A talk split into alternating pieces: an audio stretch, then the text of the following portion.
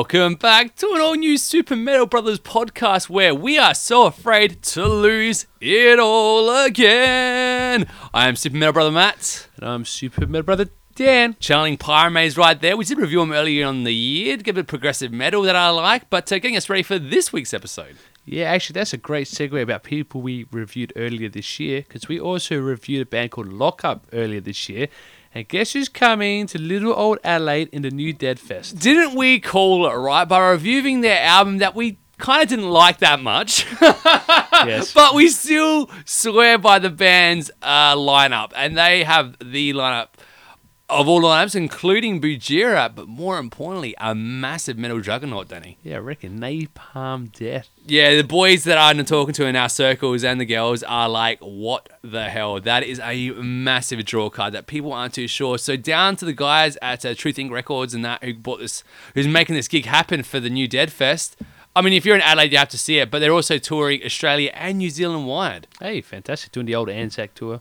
I know my nipples are erect for that, so come and bring on some metal. We don't get much in the way of the interstate bands and international bands, so um, by all means, come down. Super Metal Brothers are here for you. We didn't manage to get our names on the show, Danny, but uh, then again, we don't really have that much money to give them or anything a way of value. Obviously, our bodies and our hairlines aren't really that important. Apparently not. It's very, very, very sad. I thought, you know, doing this for free for so long, I think people just feel sorry for us and give us free publicity. But you're here to hear what we are here to talk about this week. And this week, we are bringing to you what we promised over literally seven days ago. That is the Super Metal Brother Awards. We talked last week about the Metal Hammer Awards, and like the year before that, we know we can do it better. Definitely. The fans know we can do it better. yes. So we're going to bring it. Well, and did we do it better? That's the question. Bum, bum, bum. You're going to have to find out. Oh, talking about the latest John Frum record, which is actually stirring of the Noise? Noose, nouse. Noose. Nouse? Noose. Noose. Noose, nouse. Interesting album. We're gonna, we can't wait to talk about that. But before we get into all of that, let's talk the news. Right off the bat, we are talking about Ghost. It keeps picking up for some reason. These guys just seem to make on every week almost now. And the biggest problem for them is that the curtain has been revealed. The band that had so much mystery and um, that kind of aura surrounding it all got taken away recently, Danny. Yeah, definitely. Once they this big lawsuit and this um, discussions come out, where all of the um, ex members of Ghost have all attacked um, Papa Uranimus, whoever the, dead gentleman is, Yeah. so they all deserve some more money or fair shares. And Papa's come out and said, "No, no, this is my band." And that's what mess. Now lawyers involved, so now they're going to have no money. they, they, they finally made a profit this year. now that's gone. Yeah, and so look, the man who cl- who claimed to have invented Papa, uh, sorry, Ghost Papa Emeritus character, he's come out and said a few things about the whole thing. Danny, anything that uh, we can really talk about? Now this guy's been pretty cool. Apparently, this guy's like a childhood friend of three of the ex band members, and he's just come out now that I guess the trial started, or maybe pre-trial stuff. How I don't know. I've never been sued, so I don't know how it works. Fingers crossed, I might get there one day. but he's saying how he um actually came up with this Papa Emeritus character, and then yeah, and, and the guy agreed with it. But this guy's been cool about. It. He doesn't want any money or anything like that. Now he was going to wait until after this lawsuit occurs, and this Papa guy has any money left over. Yeah, Yeah, he's gonna come back for exactly. There might be like the real church where they have throwing their collection plate. He's like, I got a couple of guys or a couple of favors too. You know what I mean? At a gig, so uh, hey, you steal it. You know, it's it's, it's take it away, guys. You know. Um, moving on to Seattle. And Jimi Hendrix Park's going to open this weekend. I didn't think you could actually serve LSD drugs and suicide to kids in a theme park, Danny. But uh, apparently I was wrong. Jeez, this is yeah. I don't know what's the the, the concept behind this. Um, Well, I guess the ride, the, the very short ride, I'd imagine, of Jimi Hendrix. um, uh, before you know you die, in your, I guess what was you die in your own vomit. So I'm guessing it's going to be pretty much like being at a family function. I imagine event. I imagine you know. it's probably going to represent my life growing up through high school, where the, the poor lad he had to play a right hand guitar, left like he's a left handed guy. He had to play right hand guitar. That's my life. I had to do. I had to use left right handed scissors. Yeah. I had to use right handed pencils, right handed books, everything. Right handed football. Was, Yeah, was see, see, we were growing up in a Catholic family, so naturally anything that was done with your left hand was considered Satanism. So naturally we were drawn to the metal occult. So if you're going to be branded Satanists, might as well enjoy some good music while we're at it. Exactly right. So, um, but Jimi Hendrix also being a fellow evil lefty like yourself, Yeah. wrote music far beyond his time with the help of left enhancing drugs. Um, now gets his own park uh, for whatever reason. Psychedelic, trippy, nonsensical. No, I'm not describing his music. I'm guessing that's also his theme park. Yeah, it'd be interesting. Uh, It'd be cool if like they, they I mean, this weekend when they open it, they're having guest musicians and speakers, etc. But imagine if they like one guy decides to host like a new music festival there, like a Woodstock Part Seven, whatever you want to call it. I mean, yeah, it'd be quite surreal. We're getting a Chris Cornell park soon, Dan, with a shooting range and stuff. What, what do you uh, think? Anyway, yeah, Let's get to the story of the, I think, the week. I, I don't know if anything else is going to be as funny as this. Ronnie James Dio, that's not funny. Gene Simmons, yes, this is back to being funny. What happened, Danny? The the symbol that was given to the people is now a symbol that Gene Simmons can obviously try to steal and trademark. I can't honestly. This guy here, he's just become public enemy number one. First, it was like Tipper Gore and stuff back in the was it eighties and nineties with that parental advisory stuff, and now Gene Simmons, for some reason, feels like he has the right to trademark a gesture that everybody uses to feel as part of community, and every and to like Wendy Deer, everybody owns. Yeah, that's right. Coming from the guy who what tried tra- trademark OJ. So Yeah. we don't expect anything, but we kind of believe, just like our first love, that there was a stone that they wouldn't step over, a line they wouldn't cross, because we fell in love with something about them. For the fans, it was the music. For me, um, but more importantly, we want to talk about why it's so laughable. And Ronnie James Dio's wife, or sorry, widow, I'd imagine, sorry to, to put it uh, in correct terms, I think. has gone out on him. Because, like you said, Dio was a guy who kind of had it. That we believe, I think, mostly from the metal, the metal community believes that Ronnie James Dio generally is the one who invented the horns, right? The story seems to make sense. You know, he was growing up from his grandmother who was giving the evil eye to protect herself away from it. And Dio, and he, as most artists do, they steal things. And he stole that, used it as his symbol, do it. Gene Simmons claims that he stole it from Spider Man. So even though he's trying to trademark it, he just re- freely admitted that he does it. And the way he does it, it look, doesn't look as cool as Dio anyway. Yeah, and the way he does it, Spider Man, I don't think even does it because Spider Man never points his hand up and does, he always points it down. So That's Uh, right. he's just, just being a dick. This guy here, he's just he's just a. Ch- I know there's other people who've come out and show that it's on from one of the Beatles covers, and it's from one of those uh, band called Coven or Coven covers back before this was ever happened, early in the '60s. So. Yeah, there's well, but then the whole Evil Eye's been around for hundreds of years in like the Mediterranean area. But like, this guy just the balls of this guy, and he Yeah. came out like two weeks ago saying, "Oh, when Kiss get back together, we're gonna do free concerts." Like, no, you're not. Stop saying. Oh, you're just a dick, mate. Douchebag of the Week award. Ah. Gene Simmons, we could not ever sympathize with you. And he managed to get on uh, someone that you were talking about dating on the radio. Someone actually tried to defend the one person who had the balls to try to defend this guy, and he was wrong in doing it. Yeah, because this is legit. Gene Simmons actually have filed this to the patent office. I'm like, yeah, unless he uses all the money he's going to get from this to fund every music metal band coming through, ah, he's just, ah, he's a dick. Volbeat lands six. Oh, sorry, six, num- six number one on the mainstream rock songs chart with Black Rose. We reviewed this album, um, whatever it was called. Actually, what was it called? Lady something. I know, it's a long Oh, time ago. Seal now. the Deal and Let's Boogie. Seal the deal and let's boogie. And we gave you our opinions. It is our number one uh, trending podcast we've ever done to this very day. It is literally lit up. It's 100 times more than any other podcast, which takes it to what number? uh, 100. 100, that's right.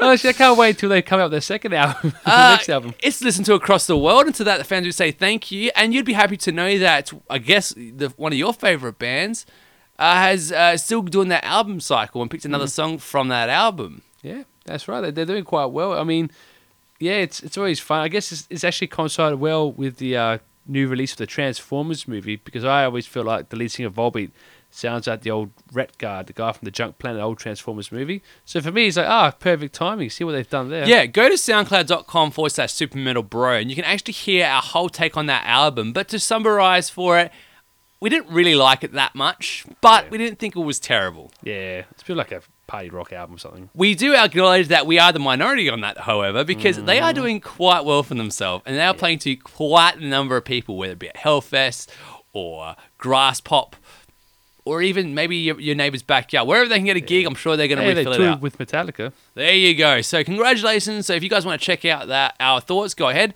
But if you want to see the film clip, I'm I'm sure every, you'll you know be with everyone else that has seen it already. BBC Music Day honors artists including David Bowie and Lemmy. Now we all know how iconic Lemmy is. You know, lead singer from Motorhead, played a mean bass, iconic for doing so much. But Yeah, single handedly kept Jack Daniels afloat. Oh, absolutely, man. That's exactly right. Um, they even got a kind of interesting statue made of him at the Rainbow Bar in uh, England, Yeah, uh, in California. California. Yeah, yeah. No, you're right. But yeah, there's even like more people who were put on that list as well. You had uh, John Bonham, so ex the you know Led Zeppelin. Mhm. Even other people like Paul McCartney, John Lennon, Steve Marriott, Rick Parfitt, Syd Barrett, and John Entwistle. Or Entwistle. Big names. Uh, any Yeah. any favorites out of that list, Danny? Oh, I guess going pretty much based on metal. You have Lemmy and John Bonham definitely for Yeah. what they've done. And uh, apparently this happens once a year. And good old Tony Iommi was the person who, I guess, took off the curtain or revealed Lemmy's uh, plaque to the world. That's great. that's pretty good. It's a shame that um, they could be acknowledging some of the people who are alive. Maybe Tony, Tony Iommi himself. Maybe he's been acknowledged already in the BBC uh, Music Day honours. However, something tells me that they haven't been yet. yeah, exactly. Right. I don't know how long this has been going around for. I didn't research that much. I didn't get paid. Yeah. so if you want to pay the Super Metal Brothers to do some research on the show, Please, please. Um, we're gonna move on to uh, uh, another frontman. Uh, being Tony, I guess Tony Iommi was one of them for Black Sabbath, but Five Finger Death Punch.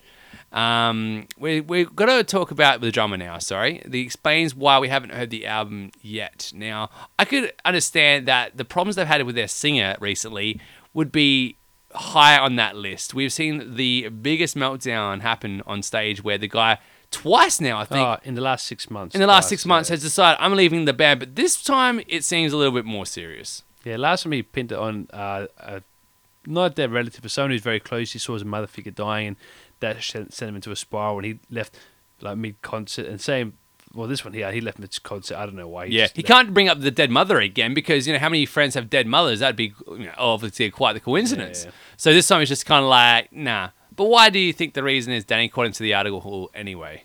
Well, I didn't read the article because I forgot to read this one. But I don't understand how you guys can write an uh, write a new record while you're still touring. I don't understand. It's tough. How do, you, how do you do that? Just it's just ridiculous. So I have a feeling that's probably their big issue. They're trying to maybe get more money to fund a new article. Yeah. album. Sorry. That's right. So what uh, what we recommend for you is uh, stick with this new guy. He sounds pretty cool, and he's got he's already been on a few things like Metal Sucks and all that kind of thing. And uh, yeah, just start for, and just start again. And this hopefully this album will be Yeah. the tizzle manizzle. But they're doing quite well, man. They're doing they're selling out arenas and stuff. You know, they're another massive band and got a certain sound that's iconic to their uh, their name. So Yeah, but you got to let the singer go. You just can't keep Nah. letting him do this to your band. After a while, the, the novelty wears out and just becomes annoying, and he, it just doesn't look good. It doesn't look good. Singers like Chad Kroeger, he had vocal cord surgery, and when he woke up, he just sounded like the loser from Nickelback. True and funny. Yeah, that I mean, like, I don't understand. Did he like wake up and he's still under meds and he made a joke about himself? Because he's just pretty badly insulted himself. He did, and then there's been a bit of to and fro from the guys from Slipknot as well with um, Yeah, uh, Corey Taylor. yeah, Corey Taylor. Yeah, they're having a go at each other. It's quite like it sounds like a love quarrel. It does feel like there's a lot of flirting going on. Mm. You know, like um, he was. saying- I think Kroeger was saying something about how uh, his other bands, uh, Stone Sour, are like a cheaper version of Nickelback. Yeah, Nickelback Light. Nickelback Light, and we all know what Bud Light tastes like. And if you don't, have you ever warmed up your pee, put it into a bottle, sit at it there for twelve months, and then try to drink it? Bud Yeah. Light. Yeah, it's pretty gross. And when you got someone like Amy Schumer trying to sell it, you know it's a terrible beer. when they're getting people who probably live on the stuff, you know, and, and that's probably an inspiration for writing jokes. And what about her jokes, Danny? What can we say about Amy Schumer's jokes? she has jokes. Exactly, because you know what? All that pee is affecting her brain from Bud Light. All that Nickelback Light, Bud Light. So you can understand how offended uh, Corey Taylor would have got being compared to Amy Schumer. I mean, that's exactly what we're talking about. Yeah, somewhere down the rabbit hole, we, we finally came to the, the nest. Yeah. So, um, Jade Kroeger sounds like the guy from Nickelback. Terrible news. Please, someone help Nickelback. Yeah, and it looks like Corey Taylor's gonna smash him. See how that works out next week. Yeah, Dude, like, we, we, we've seen the guy talk about it, man. Like, um, he's a big toughie, but underneath he's all sweet, you know. He, worst case scenario, he'll be in a Slipknot song. Um, If, actually, the worst case scenario he'll be in a uh, Stone Sour song, and that'll be like you know not that interesting. So hopefully, it pisses him off more. Yeah. Let, let's just hope it goes for a little bit longer, better songs out of it. Yeah. What's it like to be with a dad who's a rock star? I'd imagine um, you would have a bit more money, but you wouldn't really see him too much. In fact, Yeah. the isolation and desolation would make you become a rock star in, in turn. Where Yeah. you'd obviously need, you know, some sort of father figure, and you might see him in a Jack Daniels bottle. Having your dad called Jack Short, Yeah. you know, he's brown. Yeah. Which is uh, good for the political correctness culture we're That's going through. You know, you can identify with a bottle. Or Uh, you could see him as a stripper pole. Stripper poles are great. And see, like his- I like stripper poles. I'm certainly glad strippers like stripper poles. you know what I found out? Apparently, stripper poles actually rotate. They're not fixed. yeah, it's kind of like, like a the magician turntable. saying that the bunny was in the hat the whole time. I had it's, no kind idea. It's amazing. it's still impressive because, like, you know, they're pretty hot and they can do their splits and oh, stuff, seen and that's that pretty things, impressive. But they're not doing it with their hands. I thought the whole time their hands are doing it. I'm like, dude, Oh, that's yeah. friggin' nuts. Anyway, We're talking about metal, so. yeah, it's metal pole. Well, so what's it like then for a dad to maybe we should be like that, not seeing his son maybe, or what is it like being a kid who doesn't see his dad because he's a rock star? Yeah, I mean, this article focused on a couple of people. One of them that was quite interesting was the uh, drummer from Slipknot. It wasn't Joey Jordison. There was someone else uh, who, whose dad actually was the uh, drummer for it was like the Late Show or something. And Okay. then- yeah, something like that. And then his um, dad ended up joining the E Street Band with you know Bruce Springsteen, etc. Okay. And like the guy, and like the dad said, goes, look, I might be a rock star, I might know people, but people don't want to you in a band if you can't play the drums. So Yeah. his dad was really good. He came like level headed. Said, look, I can, you know, I can give you contacts, I can tell you how to play the drums, and get you ready for a rock star lifestyle. But at the same time, you still need to know how to play drums. Yeah, when you're at a level in session music, that's not a level that like being just in a band because you're expected to play songs in rotation really fast. You might have to sight read it and play it with a band you've never practiced with. I mean, that's the reality of these kind of guys. So you haven't got time to be having drugs or cocaine and stuff because you could be practicing. Yeah, I mean, it, it, it will help you get through the door, and if your dad is very successful, well, then touring and record contracts and printing Yeah. records that helps you out. But look at like Bruce Dickinson's son and uh, whatever band he was in that kind of failed, and even Steve Harris's daughter and that band that, that didn't go anywhere. So just because your dad is a rock star doesn't mean you're a rock star or you have talent. That's why, yeah, the talent. Sometimes the genes don't pass on, but maybe his grandkids will like shred and be doing like this eight arpeggio shred in three seconds thing, you know, and uh, maybe. But maybe that's where I mean Van Halen's kid's pretty talented. He's like on the drums, he was dominating. Hmm, interesting. Yeah, interesting. I guess the last thing we want to do is check out the 10 upcoming bands that we need to check out in 2017. We like to take advice from people sometimes, not all the time, in fact, hardly ever. But we thought, let's see out of the top 10 of those bands where something we want to check out. Now, if you guys wanted to check it out, I think it's on the Metal Injection website where they're talking about certain bands. But I guess in the end, I don't really find it because I think right now we're, we're kind of stumbling across by accident some pretty big bands that didn't, none of even made the, that list. Exactly right. I mean, th- that's the issue with metal bands. There's so many bands out there. Trying to find a band you like or a new band is a, it's like a, a one in a million chance. It's like trying to land a, a out on a comment, which one very famous metalhead did. Yeah. But the problem, again, if you also like certain genres or certain styles, again, you, you're limiting yourself. And just finding a good band out of that style could take you forever. Because there's, so, there's just so many bands these days, man. Yeah. So with that, you know, um, like just before we go into our next uh, thing is, if you wanted to let us know of a band that or a news story that you guys want covered, head over to facebook.com forward slash super metal bro and uh, leave us a comment or uh, or suggestions because uh, right this year we are doing album reviews as you know on the show. So uh, if you see a band you want us to check out. But enough stalling because we need to go to a, our editorial feed study. Too many times we take pot shots of certain award ceremonies or certain magazines for doing what we consider a lackluster job. You know, awarding certain or giving certain attribution, uh, attributing to bands or giving them a higher profile than maybe they deserve. But right here on the show, Danny, we're going to make it right.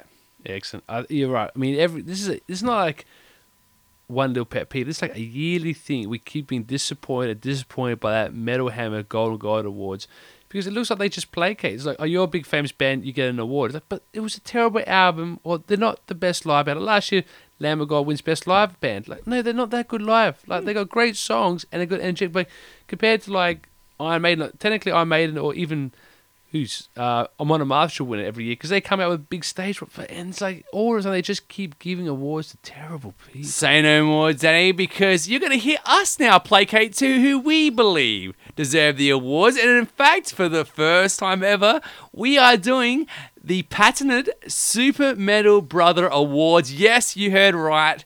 We are actually now giving awards to the people that really did deserve uh, acknowledgement and some sort of like I don't know. We don't have any actually anything physical, but just maybe just a shout out and just to know Yeah. that they're on our radar. Just a wink and a nod, mate. How you going? And when we, it takes off, the respect of certain bold brothers in Adelaide, Australia, will mean more than any golden god will ever I mean, do. For starters, none of our awards are sponsored by people. I mean, you can't have awards sponsored by people, especially like record companies. Like, what, hey, who's going to win that award? You Yeah, know? exactly. Is there what's the chance of seeing like Meshuggah or something being on like the Sony EMI or whatever? you know? like yeah. I'm pretty sure they were nuclear blast. Hold on, nuclear blast? Do, do, do. Yeah, it's just all the time. So we've decided to put our necks out because eventually we, we, we have to put our money where our mouth is, and we feel like we're passionate enough, we not really knowledgeable enough, but we have a fair understanding of names, and we can Yep. pronounce names, and we Yep. can make up awards to fit in with these names. All right, so first off the bat, we are giving our first award out for 2017. We're talking about the Super Metal Brothers news story of the year. We have covered quite the amount of news stories, and certain bands have managed to break into the heavy metal mainstream with doing something maybe controversial, maybe something that's actually revolutionary, or maybe just being complete tosspots. Yeah, we've, we've seen like metal guys get into politicians and do well in Parliament. We've seen Ozzy Osbourne have uh, apparently a new affair every day or a new uh, addiction or problem every week. Exactly right. But here we have our three contenders, and this year we are talking. Contender number one: the possibility of Tool releasing a CD, fan being sued, or fan suing Styx for being hit by a drumstick, Yeah. and the third story: kid gets guitar from his dead father. There are three interesting contenders, but only one could win it, Danny. Oh, the winner by a long shot is definitely this that poor lad whose father passed on, and before his father passed on, he bought him like a nice new shiny spanking guitar. That was such a beautiful story. It's such a great story. For those who haven't seen it, basically what happened was um, a kid is in a music store, right? And uh, he receives a card from his mother, and inside he opens the card, and in it is basically his father wishing him a happy birthday, Danny. Pretty much, yep. You know, so that with and alone is quite a nice touch. But before he passed away, he had a special surprise for his dearly a beloved son. And as they did it, they, he turns to the, the, the shop owners or the, the, the guys who are serving the retailers, and they pull out a guitar case. Yep. And that's quite a, that gets the attention from anyone watching the video. So what they do is then they proceed to open guitar case, and inside it is an absolute beauty. It is probably the most iconic heavy metal shape of a guitar you could probably find right now. It's one of those BC Rich kind of warlock ones, very distinguishing, jagged lines, very shiny, very striking to that. Leaves the guy in tears. The son is bawling, and so would you be, because Yeah. I, I, I, I don't know where that discharge come from. You know? Uh, I was, I think I was allergic to my phone screen. I, Oh. was like- I touched the phone screen and then my eyes started like watering. Just, Man, Wi-Fi is a killer. Like it, it can Ah. get you bad. You know, it's not Yeah. Wi- It's like your your eye ducts, your tear ducts hemorrhaging, and they're just like having a spasm. I think all that radiation causes you to like to bleed from the eyes, man. It's I mean, like Tool, obviously, you know, hilarious. They're not gonna release the CD. They they always they, they do it. And, story of the year. and mate. the guy who he got hit by a drumstick, hilarious. But um, you know, shout out. Yeah, I know it's not funny, but uh, great story and one that we can acknowledge as metalheads that uh, really deserves to be the one thing that gets remembered this year. Okay, as a news story. Metal Hammer's Golden Gods like to acknowledge a shredder, but normally what they like to do is acknowledge a guitarist that they want to put over. What we're gonna do is acknowledge an actual guitarist who can shred.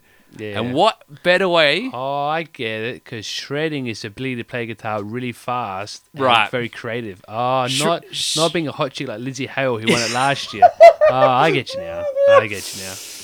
We are talking the Michael D'Angelo Shredder Award. Yep. If you don't know who Michelangelo is, he's basically a guy who got so bored at being so awesome at the guitar with his right hand, he did it with his left hand. When he got bored of that, he flips his hand over and then shreds. And then he did it on a guitar that goes four ways like an X, so he can play on any part of his X guitar on any neck. It is literally a, a sight for sore eyes. But uh, Yeah. nevertheless, it is impressive. he does all this wearing like a gold Gym like muscle singlet It's and a mullet. and a mullet. And a mullet. Can you It's believe people can shred with image. mullets? Yeah, But he can. So, uh, what better way to do it? Let, but the trick is here is that we are only doing it from the bands we've actually reviewed on our show. So, the four contenders on the show for this award, sorry, is number one, Eric Peterson and Alex Skolnick from Testament, Dean Lamb and Toby Morelli from Archsphere, three, Henrique and Mishka from Omophagia, and four, Greg Burgess and Michael Stancel from Allegaeon. Impressive resumes. We know that these albums have a lot of shred on it. We've seen the technicality and perspicality. I think I saw that from The Simpsons. That's an interesting word. What's even more impressive is that we did like a Nevermore retro review this year, and Matt said no, professionalism is key here, and he did not pick Loomis and Steve Smyth Well- as that.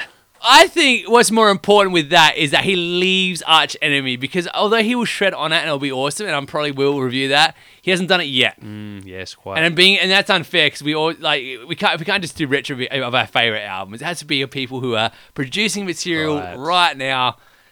Let's go.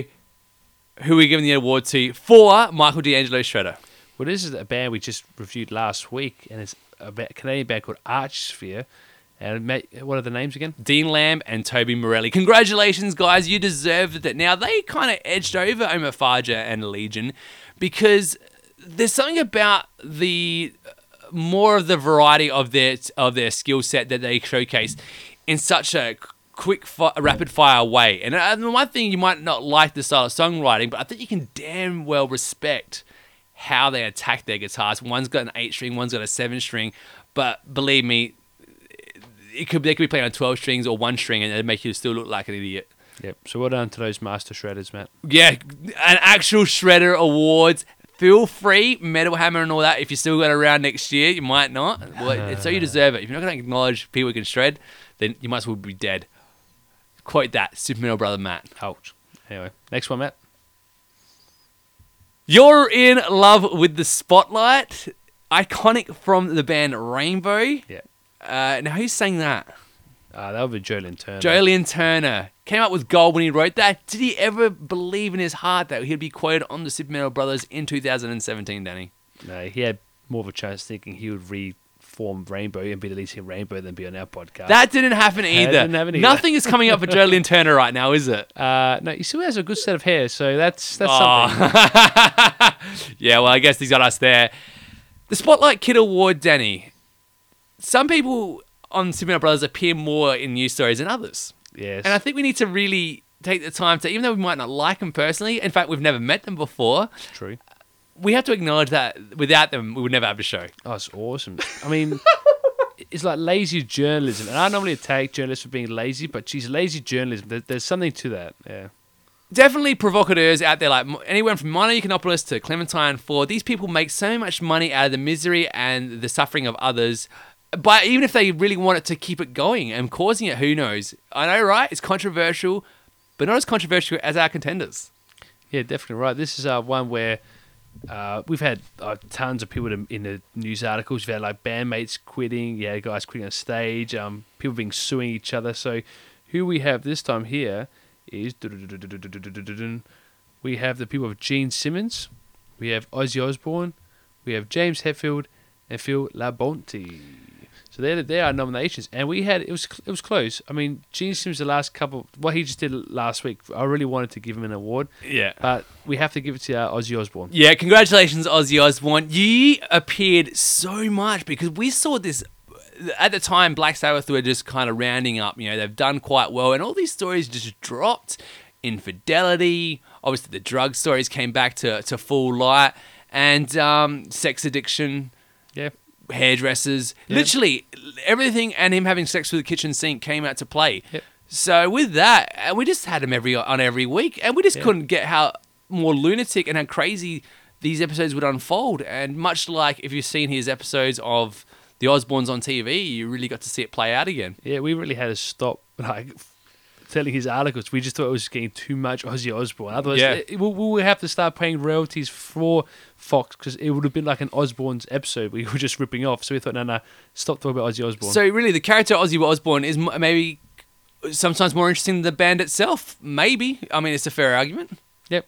But with that, congratulations, Ozzy. Enjoy your award. I don't know where you're going to put it, but uh, you might need to buy a new house. Just buy it for us, and we'll guard your award for you. Yeah, too easy, mate. Best metal album. Now, we kind of done this already, but we have to acknowledge it because, you know, a lot of people want to give it to certain bands out there who are maybe French and really love the earth. But what we love more is giving it to bands who actually write a really good albums. Wait, so wait, wait, shh, shh, wait, shh, wait. You're trying to say is the best metal album goes to like the best songs and an album? No. Now this this is revolutionary. Very, very revolutionary. Charred Walls of the Damned, Creatures Watching Over the Dead, contestant one. Number two, Testament's Brotherhood of the Snake. And number three is Fleshgod Apocalypse the King. Now, for those of those who actually tuned in, they'd know the answer already, because if they're Super Metal Brother fans, they know we did the whole entire top 10 list last year. Yep.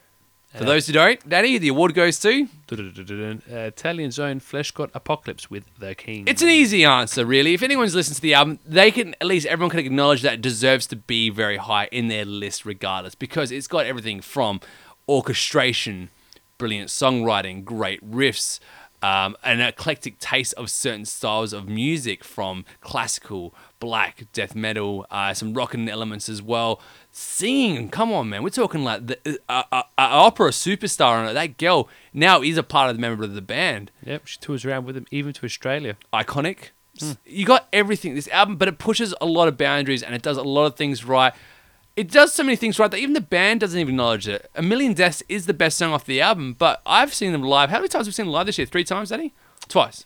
You, seen, Twice. Yeah, twice. I saw him once. you saw them once, I saw them twice, and they played the same set list. And that was about, you know, a good year apart from each other. So, you know, it might be it's still the best album of the year, but choose the best set list of the year. Yeah. chucking a million deaths in there, Yeah. and everything else will be a okay. Yeah, fair play. So congratulations. Now, we talked about this guy before. We needed to give an award for someone who is just an outright douchebag. Maybe putting heavy metal into disrepute. Maybe doing something to heavy metal that features negatively so much that we have no other choice but to acknowledge that he- the, the entertainment alone of seeing someone crash and burn is just too much that we can't let it go, right? Yeah. So this award is called the Super Metal Brothers Gene Simmons Award. Really, it's just for anyone who's just created so much controversy surrounding them, or so much negative hate in, in a sound and a s- structure of mes- of music that is really designed around that. Yeah, I mean, it's funny because we didn't have a title for this until like today or the last couple of days. Uh, a bit of foreshadowing, but we'll, still- we'll still do the proper Yeah. due process and have some sort of thought. We said, yes, there are other people on the uh, contestants. So our contenders for the Super Metal Brothers Gene Simmons Award: Floor Jansen hating Slayer, Suicide Silence, treatment of the fans, Phil Labonte's breakdown, his massive hissy fit on stage Twice. twice, Twice. and of course Gene Simmons. For being a dickhead. And the winner for the Gene Simmons Award is Jesus. Well done. The best is that we didn't even have to like write another name. Just write Jesus on it twice. um. it- It's just look, you put yourself over the edge with the whole um the whole this whole horn thing. You know that alone would have got you in it, but you've done so much more for our show, um as well. It's just the way it has to be, Yeah, Gene. from- from for promising a free gig as well that you'll never deliver on. Yeah, setting, charging four dollars American for air guitar strings. Yeah, exactly. You're just, And- a, you're just a terrible person. Exactly, Gene. So congratulations. We know who you are. And, you know, for all the Kiss fans out there, I hope somewhere inside you, you feel a little bit guilty about giving these guys your money. Because this is what they're doing with it. They're making, they're just slapping their balls in your face and you're just letting them do it. Because you're to buy those air guitar strings and they're like, we didn't do anything. There you go. Congratulations, Gene Simmons. Welcome aboard the Super Metal Brothers list. Metal God, Golden Gods would be very upset they didn't think about this, eh, don't they? Yeah, probably. Yeah.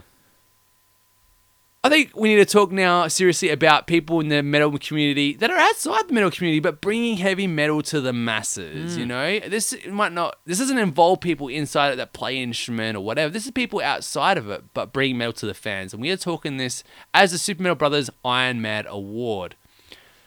it's an award of appreciation, isn't it, Danny? Really, it's about appreciating those out there who are bringing metal to the masses who don't e- involve themselves in the metal community. Let's talk off the top. We've got Thomas Rosický. He's an Arsenal fan, right? No, he's an Arsenal player, right? Now he was remembered this year for being into metal. Again, it's the classic, you know, Metallica and all that kind of stuff.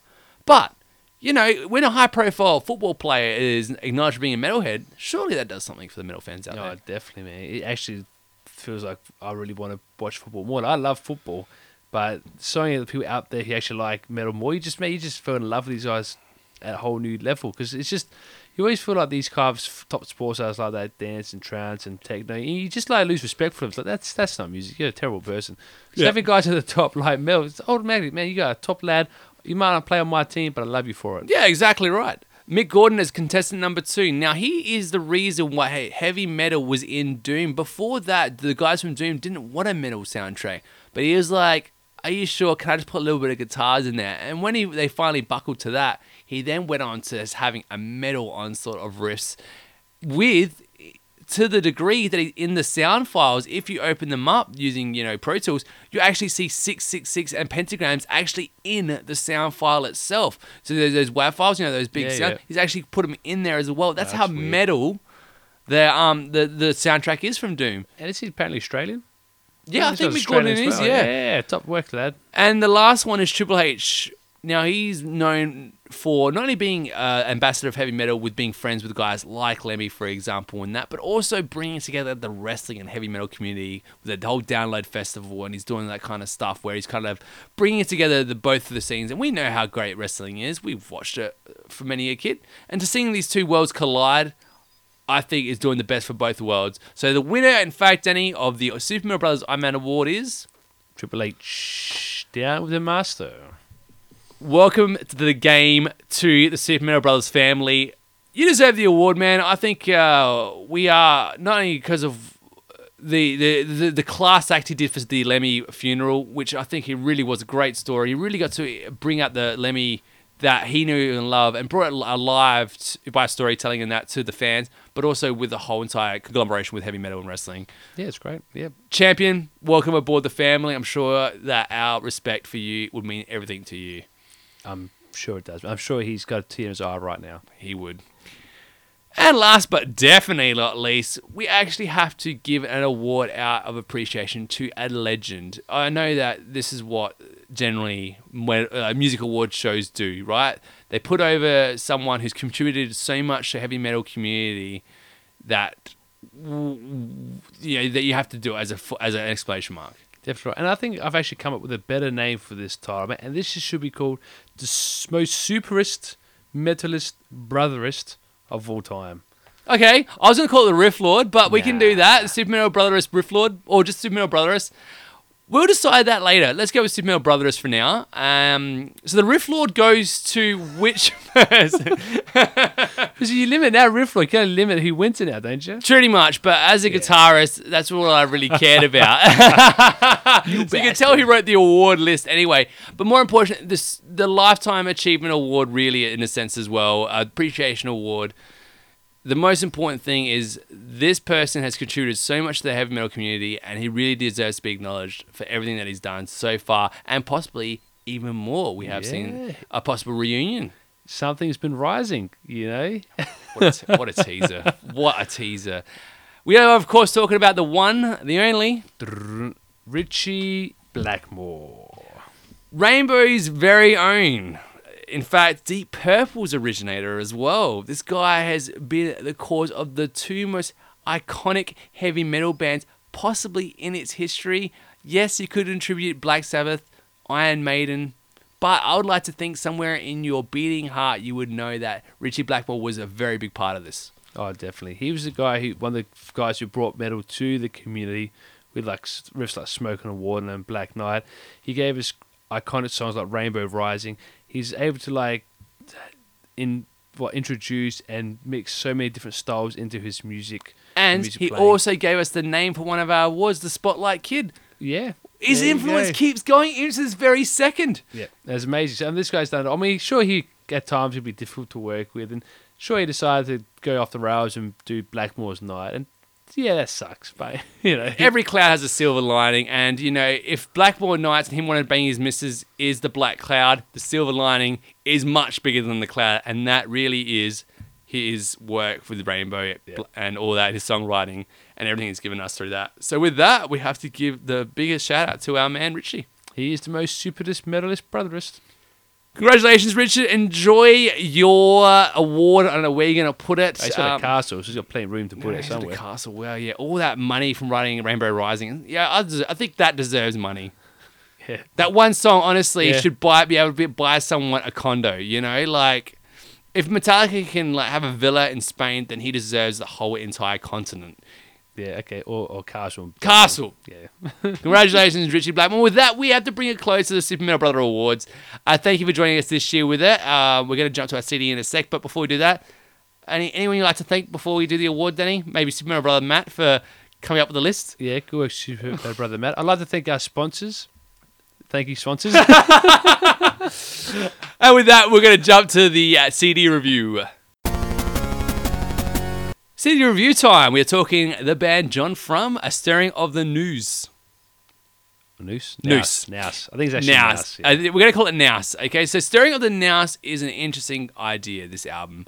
Mostly because about a week ago, we reviewed a band called Archspire, and their album, The Lucid Collective, was very much along the lines of shoving so many riffs together in a way that you will never hear them again, but you're looking forward to hearing the next one. It was pretty much an unconventional way of writing, I would say. There was never a verse or a chorus or that. It was just Storytelling. next yeah it was the next riff to the next riff to the next riff until you hit the very end and realize that you have to go to work terrible news for super Mario brother matt but this album kind of follows a similar pattern to a degree they guys consider themselves a dark psychedelic meticulously crafted death metal band but also um the psychedelic part, I think, comes into play here, and progressive deserves to be noted Yeah. as well. You know, this is uh, from members from Dillinger Escape Plan, The Faceless, John Zorn, etc., etc.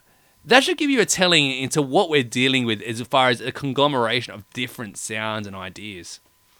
Yeah, no, definitely right. This band again, it's a new band. It's just their first album. They again, I guess you can call it a super group. Um, yeah, and it's just a very unique band. It's just for one, they there are so many different genres in there. They, the amount of genres they, they classify themselves as like psychedelic and death. I mean, you can put doom in there, a bit of thrash in there, a bit of black in there. They, there's just a stirring pot of all, a bit of oh. groove Oh. in there, slight djent if you want.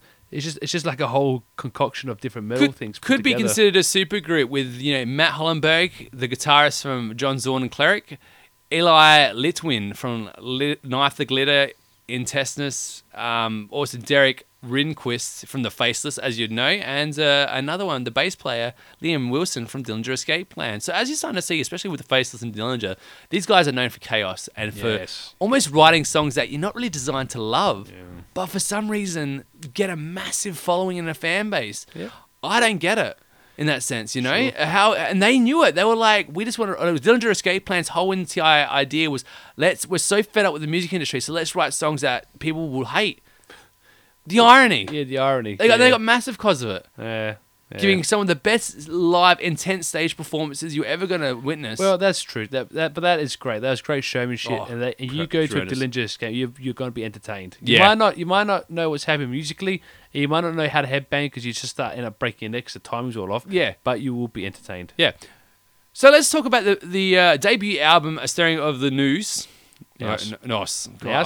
Nous. Nous. I'm gonna get this wrong a lot. Because it's spelt news, but it's not. It Yeah. is, it is, and I read things sometimes the way it's written. Well, it's to be yeah. That's that's an odd thing about the English language. the English language. well, no, it's, it's it's a news, but it comes from the Greek word nous because Uh-huh. I had to research a bit. You know. yeah. Okay, so with that, we need to talk about the record, Danny, and let's from the head up, from the very first track to the very end, it's diverse, it's changing, it's challenging, it's um, dark, but it's also got um, very uh, a lot of conglomerations of different ideas.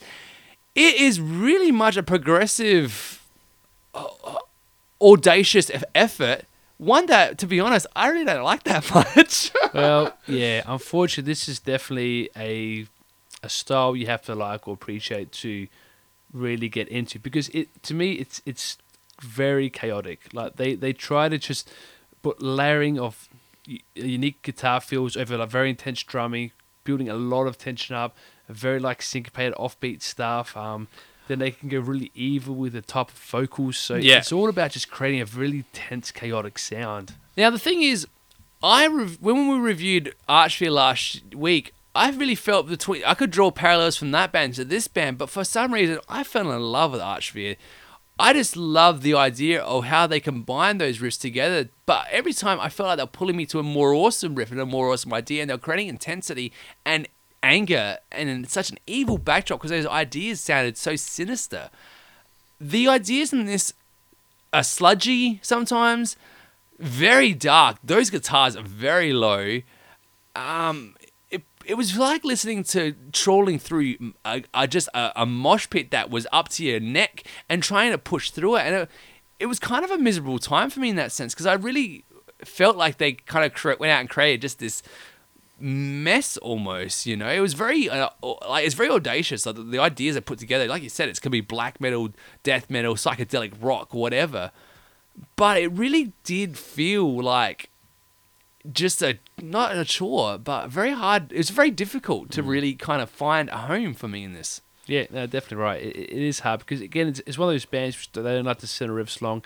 They just like to keep changing you, keep getting you uncomfortable, trying mm. to keep that chaos and that intensity going with their songs. And yeah, it, it, unfortunately, at times it became too chaotic, and you just like just just step it back a bit, let it breathe, let me enjoy yeah, the riff. I wasn't too sure. And the thing is, I actually feel really bad about saying that. Like, uh, this is a band that's like, nah, I'm gonna like this band because I understand on a technical standpoint, there is.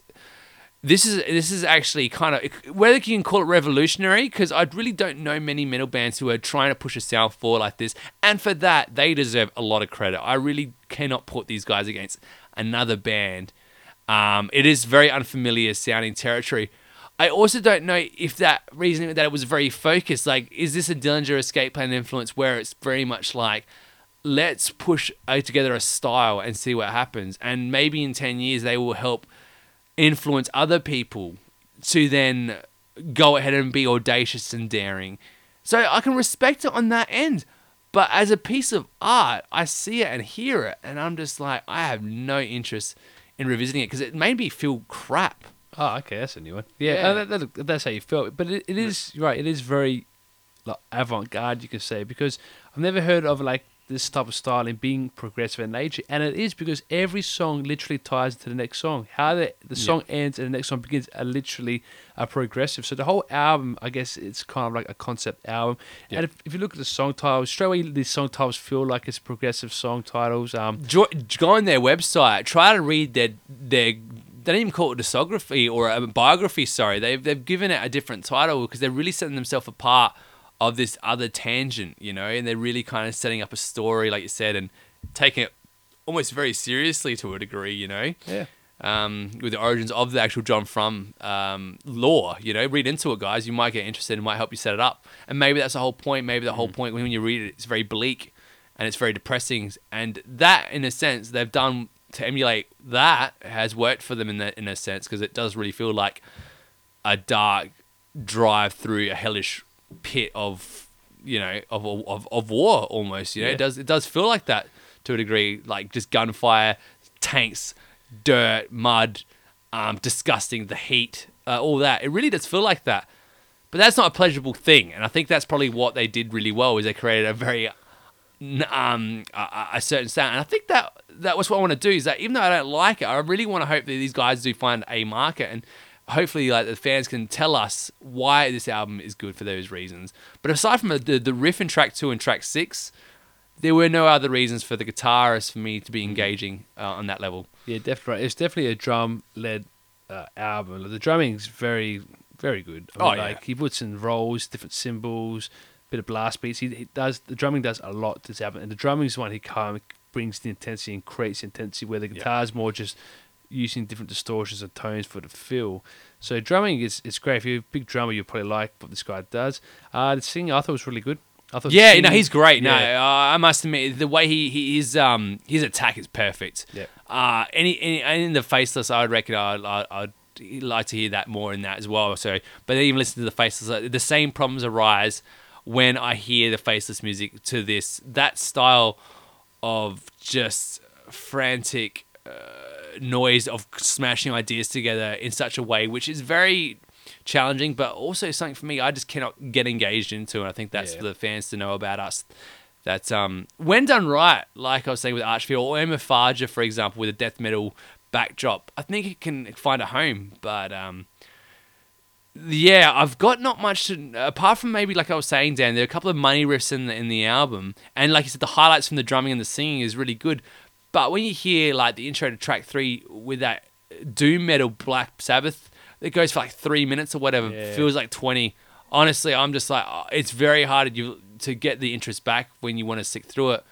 Um, and it's just like things like that. The instrumental, yeah, sure that the riffs are really cool, but um, I just uh, listening to the album, I I couldn't enjoy it from an angle of being like, okay, as a musician, what am I? Uh, is, is is it's a delight, all right? So I didn't really get into that. And then when I turned my brain off, I got bored because I'm like, like I don't think of it like a musician at all. Just try to enjoy it, but then I'm like, now I'm tuning out. Now I'm like, you know, so this album, like, where does, who's it for? Like, who's it gonna be for? Like, what's the headspace for it? You know, and just listening to it for me, to see if I liked it didn't resonate. So I need to look at it at another angle, but I couldn't figure that out by listening to the album. So I was kind of like, it's just gonna have to just exist. Yeah, I think it's for, I think it's for those albums or styles that you like it straight away, or you don't. I mean, it might be able to grow on you if you can start to hear all the subtleties in the playing. You can really appreciate and see where they're trying to go with it. Yeah. If you can see that, that's great. But at the same time, that takes a lot of listening and a lot of passion and enjoyment to get to that level. Yeah, and that's kind of like when you buy a video game like Final Fantasy and you're like, yeah, it's as good as 6. And you might play that thing for hours and hours and hours, but it's not. It's not Final Fantasy 6 or 7. It's Final Fantasy 13. And that game sucks ass. Like, s- was it Hope or whatever? Ah, yeah. Was die a slow death, you know? terrible concept, terrible characters, rah, rah, rah. And, but it's got a lot of that sheen to it. Uh, again, this has got that. It's got a lot of that sheen in that, but just nothing that I could go back to it and go like, this is such a wicked, fierce, or right, whatever. It exists, and hmm. for that, it's it's pretty much all I can do is just give it a a wink and a nod, and like, yeah, it, there it is. And what are we going to be reviewing next, kind of thing? Yeah, I mean that's fair. So for me, like to, to give you a label that the masses might understand, it's like think of Meshuggah but more chaotic in their song structures and their style. I think that's the best thing I can describe. Yeah, they it. kind of revisit a djenty thing at times, but it is really just uh, a uh, the drummer does his best to kind of bring forward an intensity and a groove to it. But the guitarist really just kind of plods along with it, and he's they're creative of so many ideas that they put Yeah. forth, and that's the one thing I really want to get across is that this is definitely not a um, uh, an album that is written by by nobodies. Uh, it's just such an album that has a direction that I'm I don't understand what what uh, in total it was about. And I think it needs for me to me go ahead and then listen to it and read about it and get in more of the lore and explore those ideas more. But I don't really invest my time in music like that.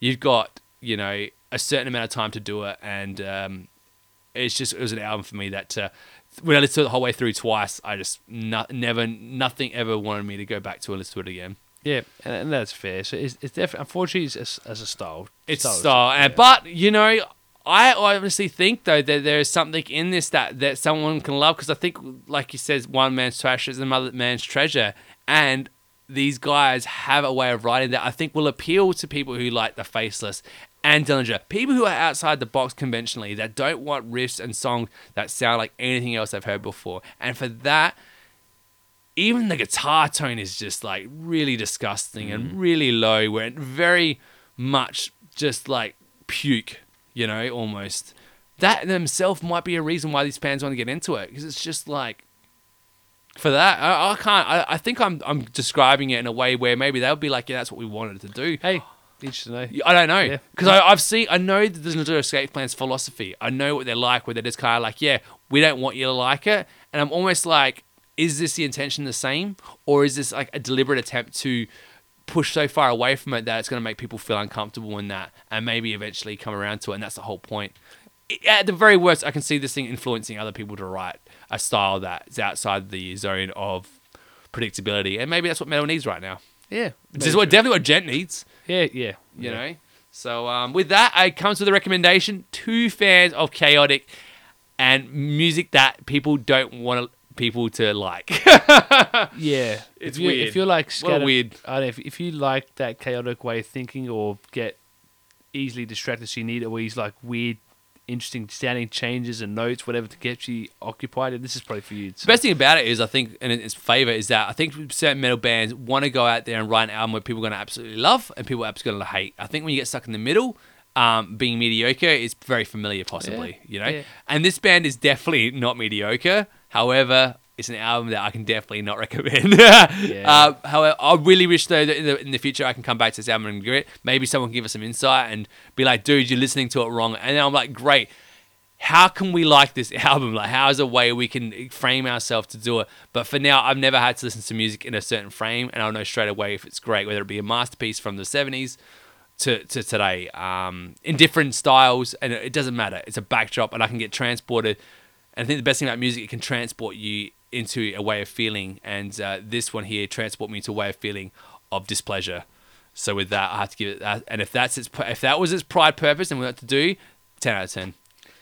Yeah, that's Can you imagine? Could you imagine if this is an album like it's, it's exactly that, and they're gonna be like, "Thank you, Super Mario Brother Matt," and I'll be like, you "You're got welcome." us. You got us. You really understand what we're trying to do, and like people are liking this album. They're like, "No, you're wrong. It Yeah. sucks. Listen to him. It's a piece of crap." I don't know. You know, maybe and- maybe it'd be like that um, DJ Salinger book. Was it Catching the Rye? It's like people want to hear the, the, the masterpiece behind it or Oh, something. that, that, that, that book is a pile of crap. Um, and when you read it in year 10, you realize, like, oh, when they try to show us episodes of The Simpsons, I'm like, yeah, I want to be doing that. But, um, and eventually, yeah. So with that, I guess that's the end of the, the uh, review. Dan, any thoughts you want to give it towards the end? Well, no, but in the words of John Frum, this is not your voice, this is not your breath, it is not the consequence of something heaven sent. Well, that has been the end of our show. I am Super Metal Brother Matt. And I'm Super Metal Brother Dan. Be sure to join us next week on the Super Metal Brothers. I've had an absolute pleasure here. And I guess with that, catch you next week.